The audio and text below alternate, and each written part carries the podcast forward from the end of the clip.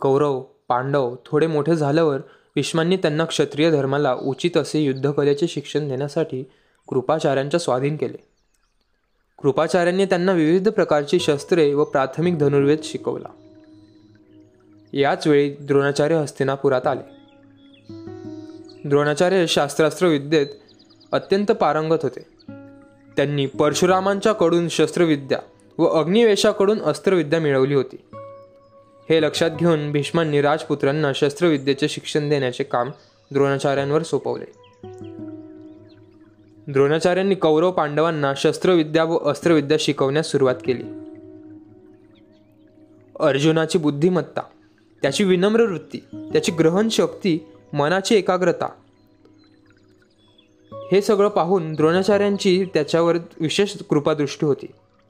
एकदा द्रोणाचार्यांनी प्रत्येक राजपुत्रास एक एक मोठा कलश दिला व अश्वत्थाम्याला मात्र एक छोटा कमंडलू दिला. व तो पाण्याने भरून आधीच कोण आणतो याची परीक्षा पाहिली. अश्वत्थाम्याला छोटा कमंडलू दिला असल्यामुळे तो राजपुत्रांपेक्षा लवकर भरून आणत असे. यामधल्या काळात द्रोणाचार्य अश्वत्थाम्याला धनुर्विद्येतील काही खास प्रयोग शिकवत असत. ही गोष्ट अर्जुनाच्या लक्षात येताच त्याने वरुणास्त्राचा प्रयोग करून तो कलश तिथल्या तिथेच पाण्याने भरून आचार्यांच्या पुढे ठेवला. त्यामुळे द्रोणाचार्य अश्वत्थाम्याला काम शिकवत असत. हे अर्जुनालाही समजत असे. एकदा सर्वजण भोजनाला बसले असता वाऱ्याने दिवा विजला पण अर्जुन तसाच अंधारात जेवला.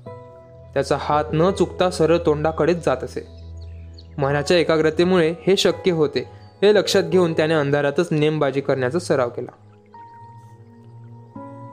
हा सराव करताच अर्जुनाला श शब्द वेधित्व म्हणजे केवळ आवाजावरून नेमबाजी करणे ही विद्या प्राप्त झाली. कोणत्याही कामात मनाची एकाग्रता असणे फार महत्त्वाचे आहे. आपले जे कार्य असेल त्याकडेच सर्व लक्ष असावयास हवे. इतर गोष्टींचा पूर्ण विसर पडला पाहिजे. शस्त्रास्त्रविद्या शिकताना तर या मनाच्या एकाग्रतेची फार आवश्यकता आहे. ही गोष्ट द्रोणाचार्य अनेक उदाहरणांनी पटवून देत असत. एकदा द्रोणाचार्यांनी आपल्या शिष्यांच्या एकाग्रतेची परीक्षा पाहायची ठरवली. त्यांनी एका उत्तम कारागिराकडून एक कृत्रिम भासपक्षी तयार करून आणला व तो झाडांच्या शेंड्यावर अग बसवला. अगदी खरा जिवंत पक्षी आहे असं वाटत होते.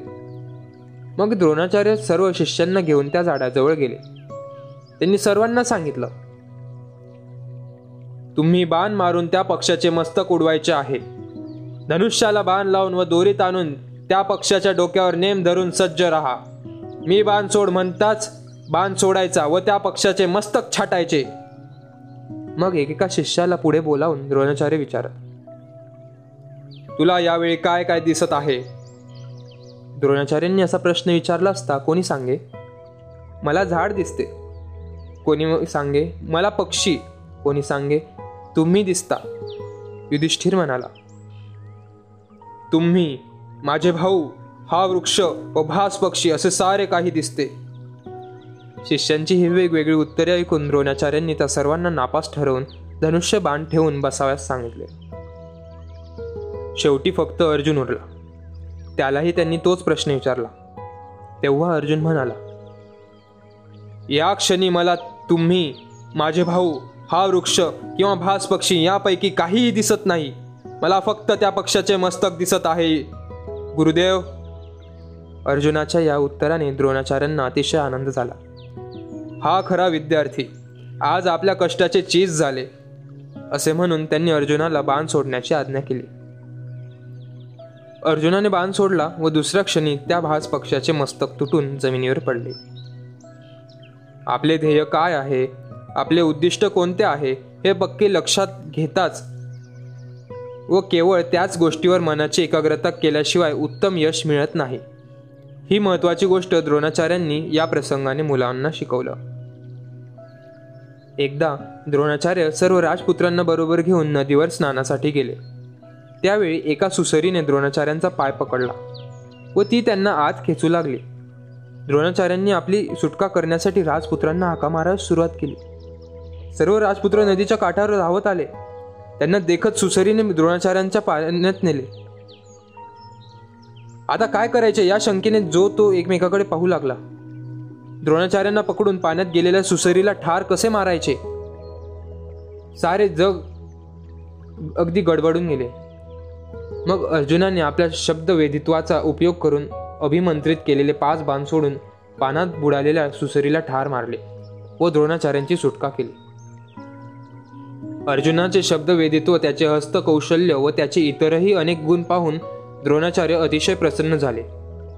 हा अर्जुनच द्रुपदाचा पराभव करू शकेल याची द्रोणाचार्यांना खात्री पटली. मग द्रोणाचार्यांनी अर्जुनाला ब्रह्मशीर नावाचे दिव्य अस्त्र दिले.